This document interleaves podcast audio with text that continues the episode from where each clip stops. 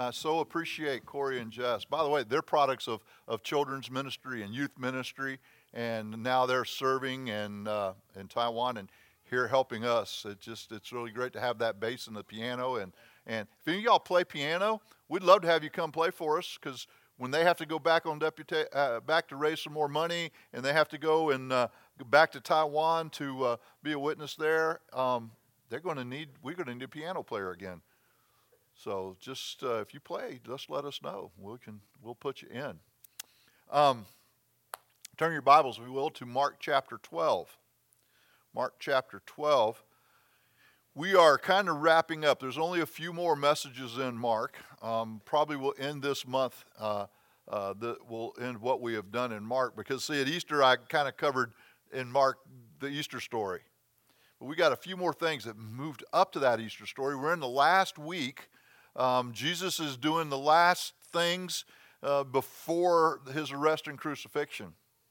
And he is teaching and, and uh, preparing people and, and, and giving that really those last instructions not only to his disciples, but trying to impact the Jewish religion, the religious leaders, and help them to understand what's going on. He really he has compassion and love for them, and, and, and they're just not getting it. So we're going to break through these verses. Going, we're going to be verse 35 to 44. I'm not going to read it all at once. We'll just break it into the sections, and then we'll, we'll dig in a little bit. So, first things, the, the, the question is who is the Son of God? Now, Jesus had just finished answering a bunch of questions from people, and he kind of shut them down because, well, he brought them to this point, and they just didn't, they couldn't answer. They, their hypocrisy was being exposed, and they couldn't. They, they, they shut down. You ever, you ever have that? You ever get in kind of a um, debate with somebody? I'm not going to say argument. Let's talk a, a, a debate. And you get to that place where you shut them down. I love to do that. I hate it when it happens to me. See, Jesus was all right, and he had shut the, that debate down. Now he's going to try to instruct them. Verse 35 And Jesus answered and said while he taught in the temple, How say the scribes that Christ is the son of David?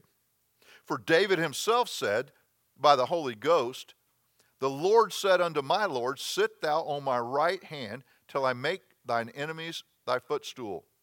David therefore calleth him Lord. And whence is he? Than his son. And the common people heard him gladly.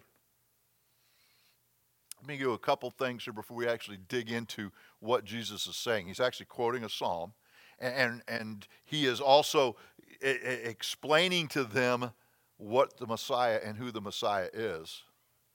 But I noticed one little thing at the last of that. It said, look at the common people heard him. I think one of the troubling things today is maybe we're, we're not common enough to hear him.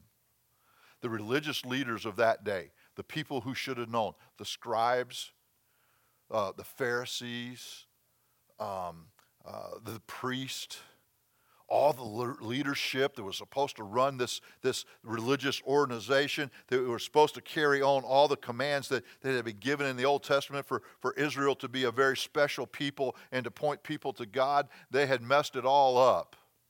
And they wouldn't listen to him. But the common people, they heard him. I think we have some of that today. Let's not educate ourselves so much that we cannot see Jesus when he comes. Let's not allow traditions to mess us up. So, Jesus, in this question, he exposed these religious leaders. He, he exposed them as ignorant of what the Old Testament taught about the nature of the Messiah. He, he showed them as inept as teachers. Um, he just exposed that they, they really didn't know what they're talking about.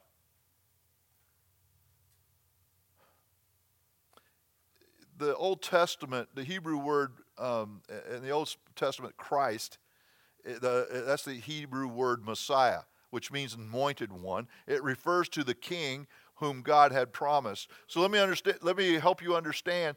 Um, Christ is not Jesus' last name. that's his title. He's the Messiah, he's the anointed one. Now, what was Jesus' last name? Probably in Jewish tradition, it would have been Jesus Bar Joseph, Jesus the son of Joseph. But we know that he was Jesus the Messiah, the Son of the living God. So he is starting to explain some of these things. David uh, said by the Holy Spirit that, that, that, that uh, I will sit down at his feet, at the Messiah's feet. So, how could that happen? This is a very, very important question. One, is enemies just, they wouldn't even ask him this. For if we are wrong about Jesus, listen, if we are wrong about who Jesus is, who the Christ is, then, then we're wrong about salvation. This is so important. Jesus quoted Psalms, and the only way David's son could also be David's Lord would be if the Messiah were um, God come in human flesh. The answer, of course, is Jesus as God in human flesh. That's what we celebrate at Christmas, right? We celebrate the fact that, that God manifested through the Virgin Mary. He was born into this world to become the Savior of this world, the Lord of this world. That's who Jesus is. He is the Messiah. He is God. You can never, ever forget that. This next section, though, Jesus starts warning people. I love this. It says, Beware the scribes.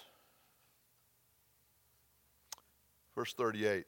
And he said unto them in his doctrine, Beware the scribes which love to go in long clothing, and love salutations in the marketplaces, and the chief seats in the synagogues, and the uppermost rooms at feast, which devour widows' houses, and for a pretense make long prayers.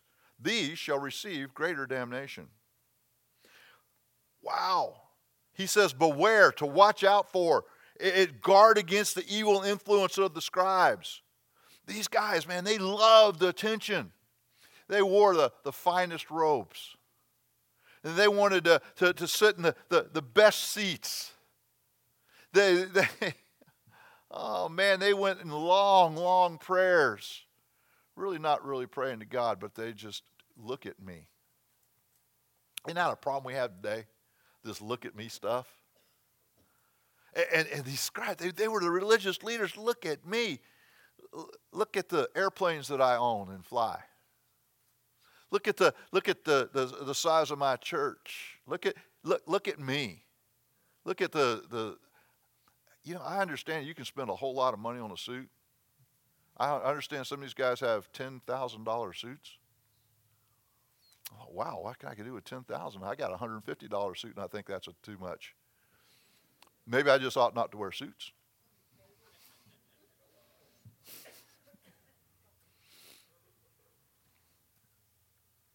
The section, this is two real warnings here.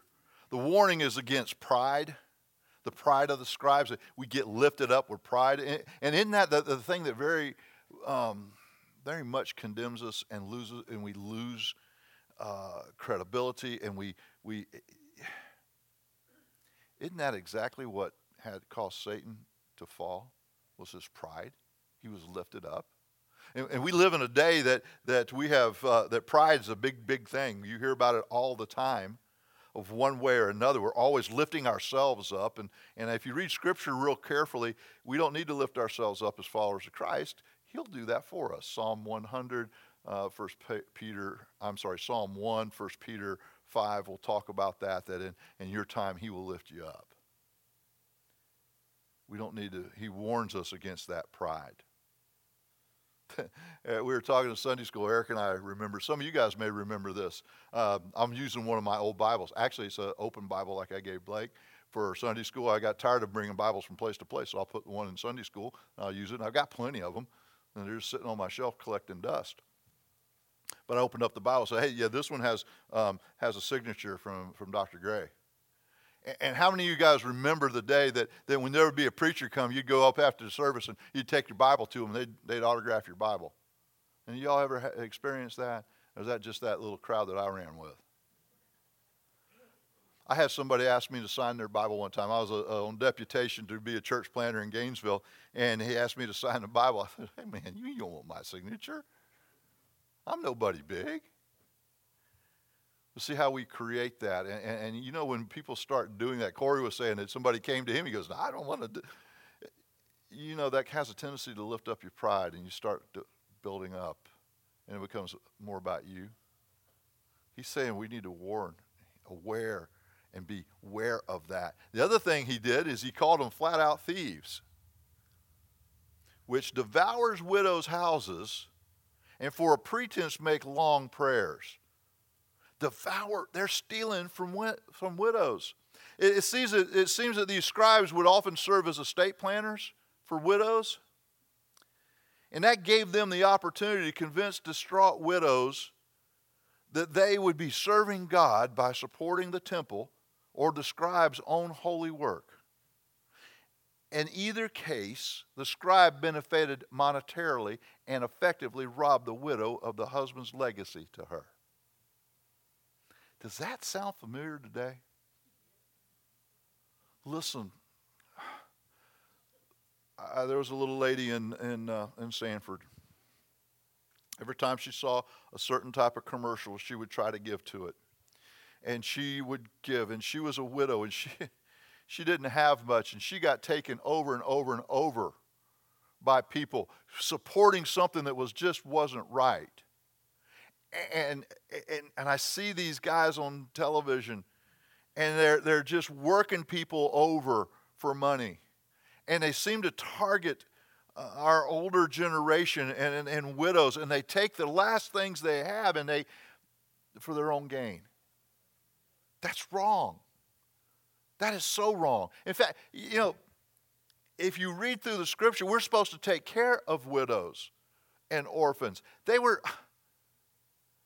these guys were so perverted in their worship. They wanted the money and they didn't take care of them. We got to be careful we don't do that.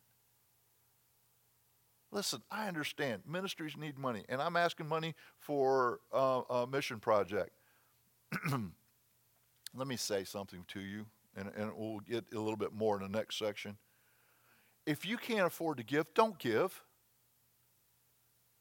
If you're a widow and you can't afford to give, only do what you can afford. And let us know so we can take care of the things that you need. James tells us that all religion, religion, pure religion, is taking care of widows and orphans. And we need to be about that, but sometimes we don't know the needs. But I, listen, I will, I do not. Well, let's go to the next section so I can finish this thought. The widow's offering. And Jesus sat over against the treasury, and behold, how the people cast money into the treasury, and many that were rich cast in much. And there came a certain poor widow, and she threw in two mites, which make a farthing. And he called unto his disciples, and he saith unto them, Verily I say unto you, that this poor widow hath cast in more, cast more in than all they which have cast into the treasury. For all they did cast in of their abundance, but she of her want did cast in all that she had, even her living. He's observing this. Now, I know that you've heard this passage preached over and over again how wonderful this widow was to give everything she had. And Jesus was really lifting her up. I'm not sure that's true. Um, I've always thought about this thing, and what are we doing in the context here? And, and just a few weeks ago, I was listening to John MacArthur on the radio as I was coming in, and he touched this. If you look at the context, Jesus has just got through talking about how bad the scribes are, stealing money from widows.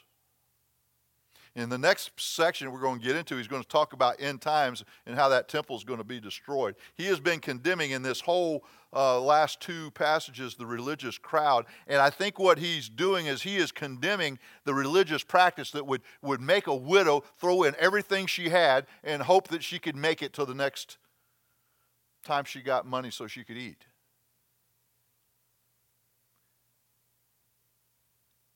I'm sure Jesus had compassion on that widow, but I don't think he was wanting us to act like that widow.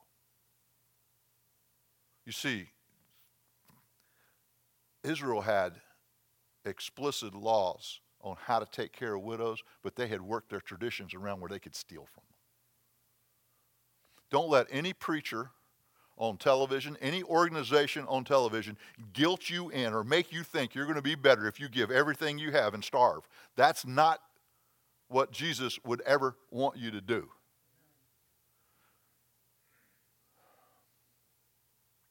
Just kind of makes me mad.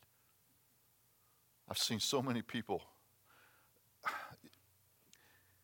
I've seen so many people hurt themselves because they thought I might get some special thing. And sometimes this very passage is used uh, to, to make them feel like if I give everything I have and I don't have anything else and, and I'll just trust God to, to take care of me,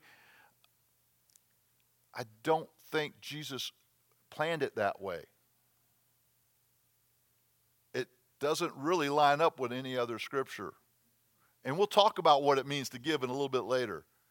But let me caution you don't, man, we live in a time of lots of thieves and robbers and, and, called, and they call themselves clergy. We need to stay away from that. We need to be back to this Word of God. In fact, what we've seen exposed here is just nothing but rank hypocrisy. The hypocrisy of the, of the scribes, the, the hypocrisy of the, the Pharisees, the hypocrisy of the Sadducees, the, the chief priests, nothing but, but hypocrisy. And as believers in Christ, as followers of Jesus, we have got to avoid hypocrisy. So, in the time we have left, let me kind of walk through some things to help us avoid hypocrisy.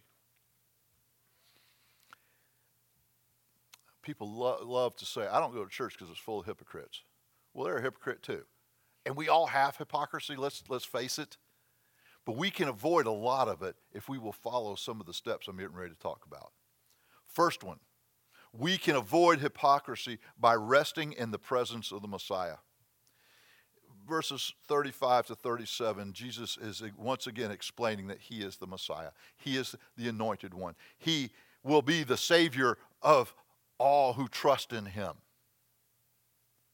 And if you think about Jesus, he, if we just rest in his presence and we try to be like him,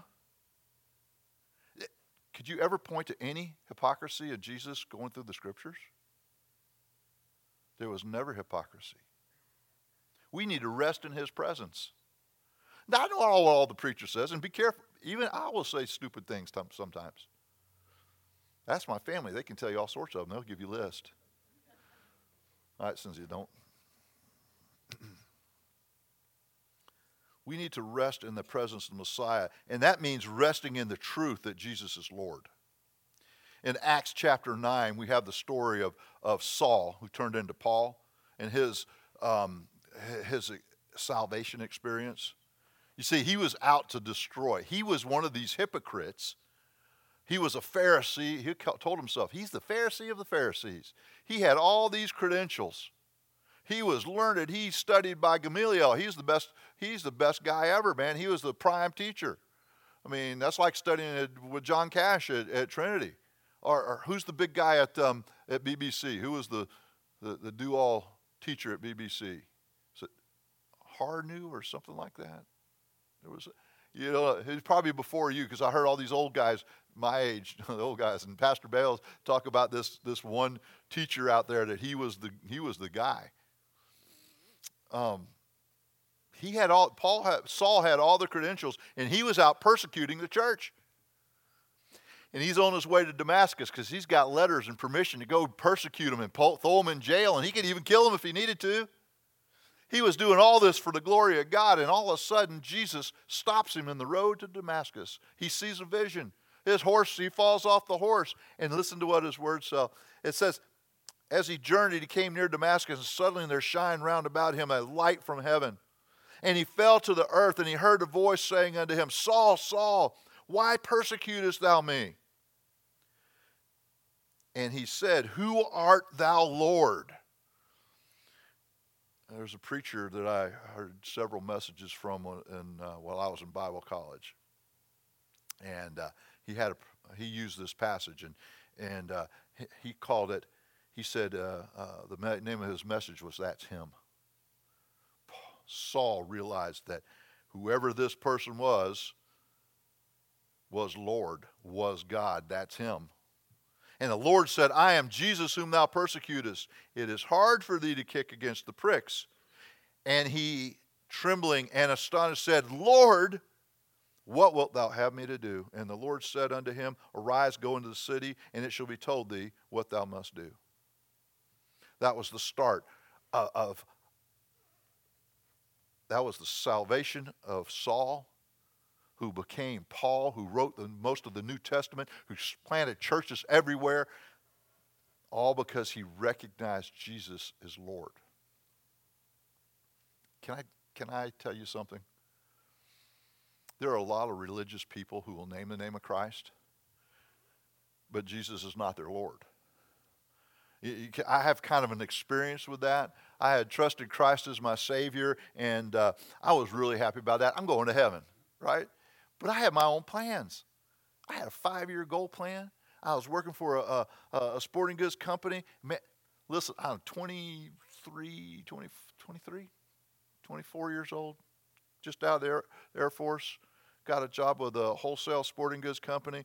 We repped um, fishing tackle and dive equipment and water skis and and and man, I got to go fishing with some of the the named big names of that day, and I hung out with pro water skiers in Orlando, and and I was, I mean, it was a great job. I made good money. Uh, I threw away good money too. But I had my plan. I was happy I was going to heaven. But but see, I just want to go sell sporting goods and have a great time, and that was my life. I just love to have a good time. through that process, over this time that I'm trying to have a good time, God's trying to work on me to, to do what He really had for me to do. You see, He was my Savior, but He wasn't my Lord. And He worked to a place where He got me where I decided that, and I understood that Jesus was not only my Savior, but He is my Lord, and I need to follow whatever He says. If you're here this morning and, and you know Christ as your Savior, but you don't really live for Him, He's not really your Lord, He's not who you check with before you do things, let me tell you something. Make Him the Lord of your life. He will not steer you wrong. We were, yesterday, we were in Gainesville. 30th anniversary of a church in Gainesville that, that uh, Pastor Bales started, and then we came alongside later when I graduated Bible college, um, I wanted to be a church planter. I want to go someplace where there wasn't no churches and start a church. And uh, we were going to go to Maine, Augusta, Maine. I'd never been to Maine. Um, yeah, Dick's back there. Yeah, hey, I heard there was no churches up there, and and uh, there are just several things. And Cindy already, you know, she's she's from up north, and she understood cold. And I just had a couple winters in Korea, and I figured, well, no, if God's there, we'll be fine and Cynthia prayed us out of going to Maine. She surrendered to go to Maine, but she prayed us out, and we ended up going to Gainesville. Gainesville, uh, where the University of Florida is, and and don't you Gator fans don't go crazy. Um, I got it. I know. Um, I can tell bad things about the the Gators, and we could get into that. We'll wait till Florida State game and Miami game, and then we'll we'll have some fun with that fun. It's not that serious a deal. We went to Gainesville, place where churches just died. In fact, there was a huge church there at one time, University Baptist Church. A guy was incredibly innovative. He had drive-in services before drive-in services uh, were needed. Um, really cool building. There was a Christian school, and uh, we went there, and I walked through that place, and they were down from a huge complex to meeting in one room, getting ready to shut the church. I left a note. God's in the business of starting churches, not shutting them down. They didn't want anything to do with me. So we went to Gainesville. We are going to start a church. We couldn't find any place to meet, so we started visiting churches. So we visited this, this church plant. Some of y'all will get. I was not real smart. I didn't grow up in church. I didn't know about organizations. when I was in uh, uh, starting to, to raise money to go to Gaines, Gainesville, um, I heard about a guy that uh, a BBF guy that was planning a church there. I didn't know what BBF meant, but I called him and I didn't get a hold of him. I got a hold of his son Keith. That BBF guy turned out to be Pastor Bales. We went to the church. We were meeting in a school called Oak Hall, and uh, um, it was funny because the singing group from Trinity was coming was there, and we showed up. And our kids had been bounced around from church to church to church. They loved it. There was a couple college kids taking doing kids ministry. I think um, it was Bill and Paula. Craig knows them, and Craig's son Chase was there. And uh, all of a sudden, I, I, met Bill and Charlotte, and uh, we met them, and um, we had pretty much the same vision of what we wanted to do, and God joined us at that point in time. That's why went, one of the reasons we went to, to Gainesville was to be mentored and loved and joined with Pastor Bales, and we became a great team. Not only in Gainesville, but we had a great. We became a great team here, and God's blessed our ministries. Not only that, when Bill came here, um, he recommended me for a church that didn't happen. They called another man in named Rick Chandler. And uh, he used us to bridge the gap between Rick and, and Bill. And Rick and Kay Chandler, some wonderful people. They were really young. And, um, and, and we were able to help them. And we had some, there was some normalcy. Our families got to be together. And there was some normalcy. And I got to see them yesterday. There were some other families we had a, an impact on and we were really only there, what, three years, Cynthia? Three, three years. And the other thing that we went to Gainesville for, why God put us there, was Shands. Gretchen started going to Shands. Her doctor, her immunologist, Dr. Sleasman, took her and helped fix her. Not permanently fixed, she still struggles, but he saved her life. Because the pulmonary guy said, oh man, she's got three, four years. And Dr. Sleasman said, ah, nah, we can, we, we're going to take care of this. When Jesus is the Lord of your life, you can rest in the fact that He is Lord. If He directs you someplace, you can know that there's reasons. Now, I still hadn't quite figured out the reason we went to, to Arkansas for a year and a half. Um, for me, that was the backside of the desert. But uh, we went, and then we came here. Maybe it was just, you know what? I think it may have been the fact I came back here as a youth pastor. I didn't want to be a youth pastor. After being in Arkansas, I'd love to be a youth pastor.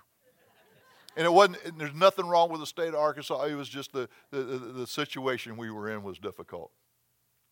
But see, when Jesus is your Lord, when you're resting in the fact that He is the Lord, you can rest in the fact that what He does in your life will move you to the place you need to be.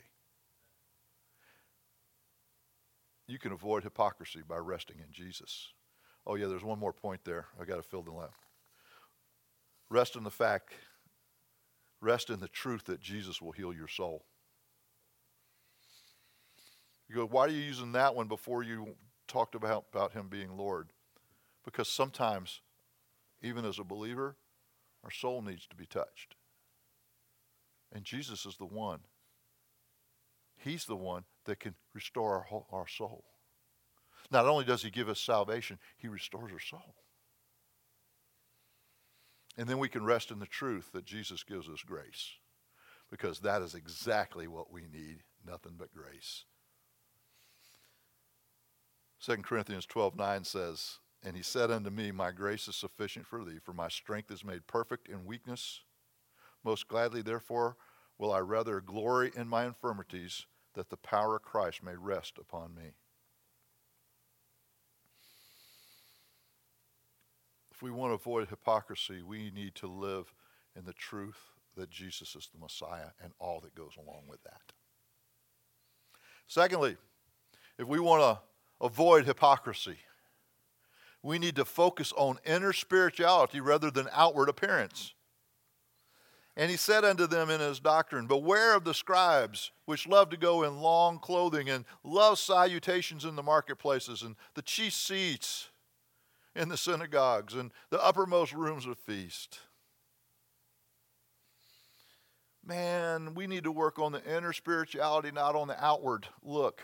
Romans 12, verse 1 and 2 says this I beseech you, brethren, therefore, by the mercies of God, that you present your bodies a living sacrifice, holy, acceptable unto God, which is your reasonable service. And be not conformed to this world. Be ye transformed by the renewing of your mind, that you may prove what is that good and that acceptable and perfect will of God. You see, we can't, we don't need to focus on the outward appearance. We need to focus on the inward man, the, in our hearts, our heart condition. Man, it's so easy to come up with a bunch of rules and regulations that if we can uh, abide by that,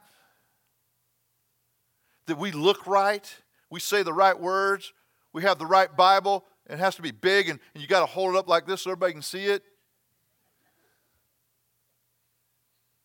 If we have all that stuff together, we're spiritual. No, we're just like the scribes and the Pharisees and the Sadducees when we do that.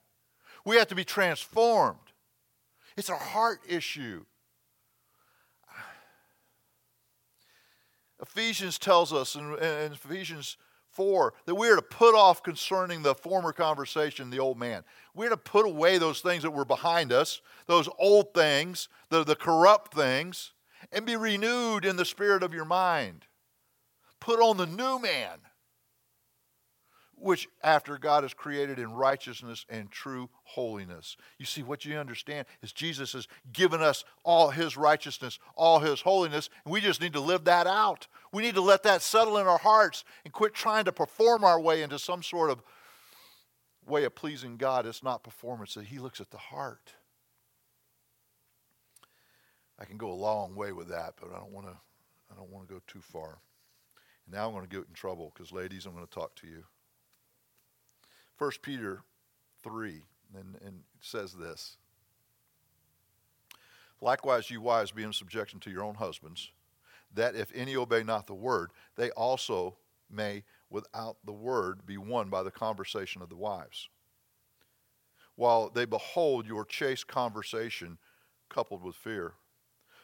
And this is what I'm getting at in old whose adorning let it not be that of outward adorning of plaiting a hair and the wearing of gold and or a putting on of apparel but let it be the hidden man of the heart and that which is not corruptible even the ornament of a meek and quiet spirit which is in the sight of God a great price. By the way who had a meek and quiet spirit? Jesus. So what he's telling you is just be like Jesus. It's not about the outward appearance. It's the heart. It's not. Proverbs 31 Favor is deceitful, beauty is vain, but a woman that feareth the Lord, she shall be praised. 1 Timothy 2 9, in like manner also that women adore themselves in modest apparel, with shamefacedness and sobriety, not with broidered hair or gold or pearls or costly array, but which becometh women professing godliness with good works. Okay, couple things we need to say. Dress nice. Okay, it's not about, eh, it, it, he's not telling you you have to dress shabby. You See, I know people have taken that to an extreme, and, and, and women dress shabby, and, and that's not, the men all, they, I hate it when I see these things happen. Men dress in their fancy suits and they look them they look like peacocks strutting around and the women are all in shabby clothes and not in stylish and stop that stuff that's not what god's talking about here. See that's go back to the hypocrisy. I'm going to be so godly that i'm going to look like no. We're to dress nice. We're to feel good. We're to, to take care of ourselves. But let, that's not the main thing that's out there. It's not like being a shiny person. You see those people that, that sometimes get up on stage in, the, in church and they, they're, they're, you know they're performing because it's not the Holy Spirit because it's all about looking at me. He's saying, don't do that. Go to the heart.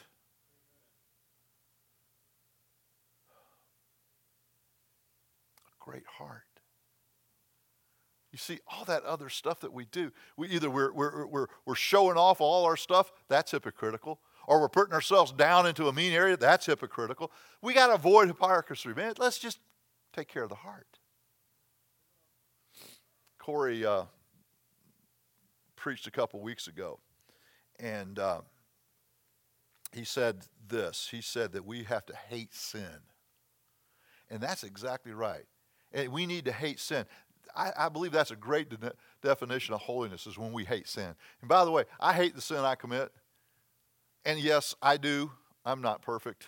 Far from it. Ask anybody that knows me even a little bit how imperfect I am. Here's God, I can, it, it, you know, when I hate the sin of my, my sin, it drives me back to Jesus, to the grace that He gives. And, and then I can, I, I, you know, if we just hate our own sin,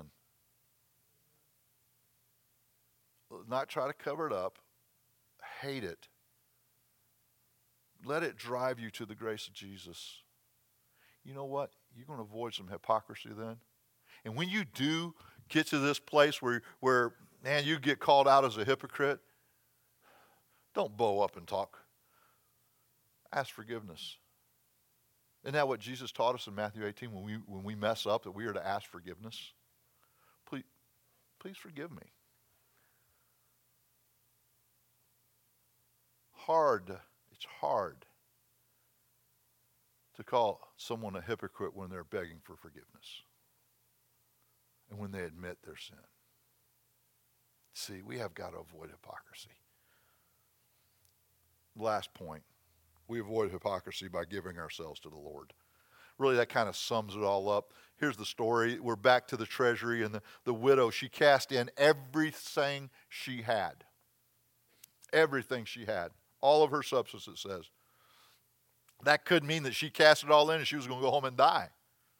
And we've already addressed the fact that we don't, that's not what the Bible teaches about giving. But the Bible does teach that we are to give of ourselves to the Lord. I beseech you, therefore, brethren, by the mercies of God, that you present your bodies a living sacrifice, holy, acceptable unto God, which is your reasonable service. Romans 12 1 refers all the way back when it says, therefore, all the way back to Romans chapter 1, where it starts exposing the sin.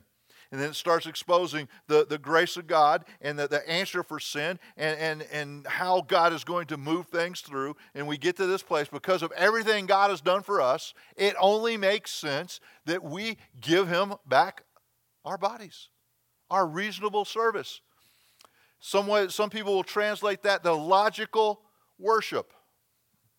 That word reasonable is the word logizomai. Love that Greek stuff. I paid too much to take that class so many times. I've got to use it, okay, folks. If, I know you may not like it, but it's I got to, you know, it, it, I got to be a good steward of all that money I spent. We get the word logic from that. Isn't it only logical that, that for all that Jesus has done for us, that we just serve Him? Doesn't that just make sense? It should. It should. Present your body as a living sacrifice. You see, under the old covenant, God accepted sacrifices uh, uh, of dead animals. But when Jesus came, he gave the ultimate sacrifices. Old Testament sacrifices weren't needed anymore. They're, they, they're, you see Hebrews 9. But for us who are in Christ, it's only acceptable worship is to offer ourselves completely to Him. So, what does that mean? Does that mean you got to work yourself? Dennis used to say you, you worked at a church that uh, would win them, wet them, work them, and waste them. Been there too. Guilt people into doing all sorts of things. Listen, there are lots of places for you to serve God. Within this, within the walls here, over there. Whether it's being a greeter at the door, helping Mike out, um, whether it's helping serve coffee or bring food, I gather we're doing that again. So y'all, y'all getting your little breakfast times now? None of that food's healthy for me, so it was really good. It, I, it was great that when we didn't have that, I wasn't tempted to go eat that sweet stuff. I'm trying to stay away from over there now. I see a, is that a chocolate donut? Now, Susie will have that one done before. Look, reasonable logical. In light of all the spiritual riches believers enjoy, just because God is so merciful to us, it is logically follows that we give them our highest form of service. Whether that be financial giving, whether that be giving of your time, whether that be giving of your talents. We have all of those things. Some have great musical talents. Use it for the Lord. I'm not sure what all my talents are. I'm just trying everything I can do, I just give it to him. If you're blessed financially, you can give financially. Just follow what God tells you to do. if you're willing to, to sit in the nursery with a kid or, or, or to be somebody that, that just kind of manages the, the um, chaos in a kid's ministry, go do that. Whatever you can do. We're going to be starting up our senior adult ministry in, the, uh, in August and we will we're going to we're going to kick some things in gear. I'm already trying to set up a, a trip to um, uh, the children's home up in Tampa for for uh, excuse me for September. Um, now that we have that really nice bus that um, the Seminoles gave us, um, it, it'll be more pleasant trips. Maybe you can help somebody there. Maybe you can help at the football game. There's everybody has something they can do to serve the Lord. Maybe it's just praying and loving. We got people that come in here and pray. We need prayer. Whatever God lays on your heart, just go be obedient and do it. We're going to need some more workers for Good News Club. Look, I can lay out thing after thing after thing. The thing, the, the, really, what I want you to do is to understand that we need, it only makes sense because of what Jesus, that we give back to Him. We get back to Him.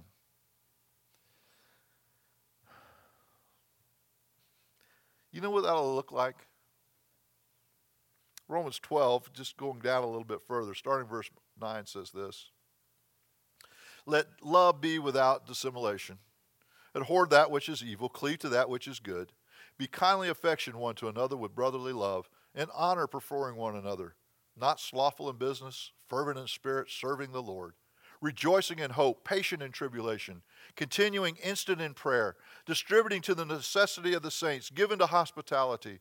Bless them which persecute you, bless and curse not. Rejoice with them that do rejoice, and weep with them that weep. Be of the same mind one toward another. Mind not high things, but condescend to men of low estate. Be not wise in your own conceits. Recompense to no man evil for evil. Provide things honest in the sight of all men. If it be possible, as much as lieth in you, live peaceably with all men. Dearly beloved, avenge not yourselves, but rather give place unto wrath, for it is written, Vengeance is mine, I will repay, saith the Lord. Therefore, if thine enemy hunger, feed him. If he thirst, give him drink. For in so doing, thou shalt heap coals of fire on his head. Be not overcome with evil, but overcome evil with good. You see, that's a description of a believer who's not a hypocrite. If we follow that, we'll avoid hypocrisy.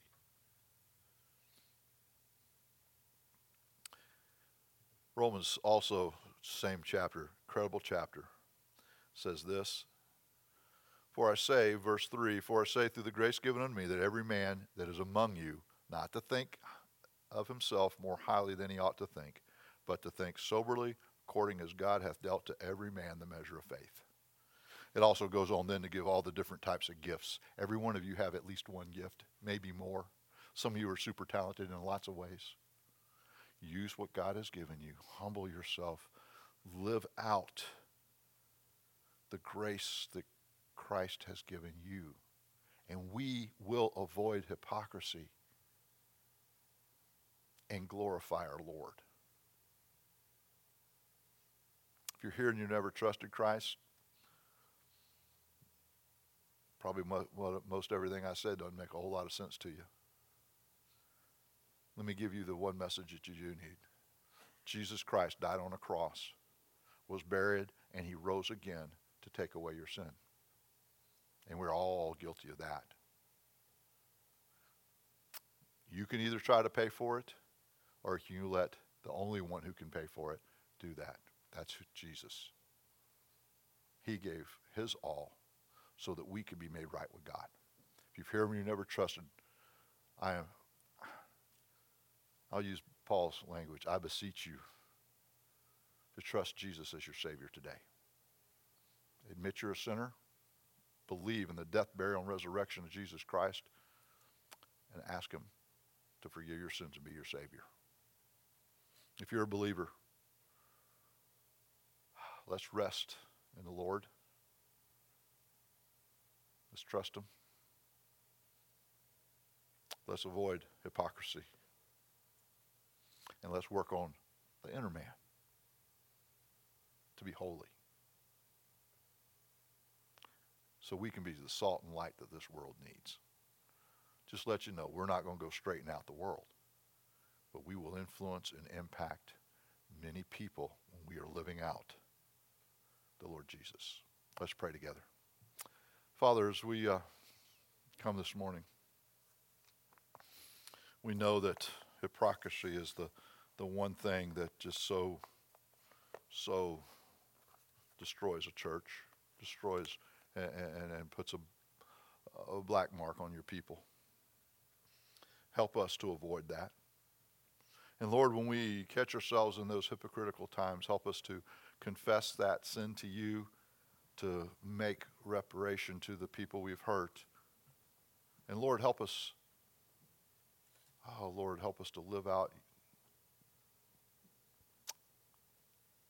live out the Lord Jesus so others can see and they can know that there's there's hope for them. Father, if there's someone here and they've not trusted you, I pray that even right now they will look to you and place their faith in your in the death, burial, and resurrection of your Son.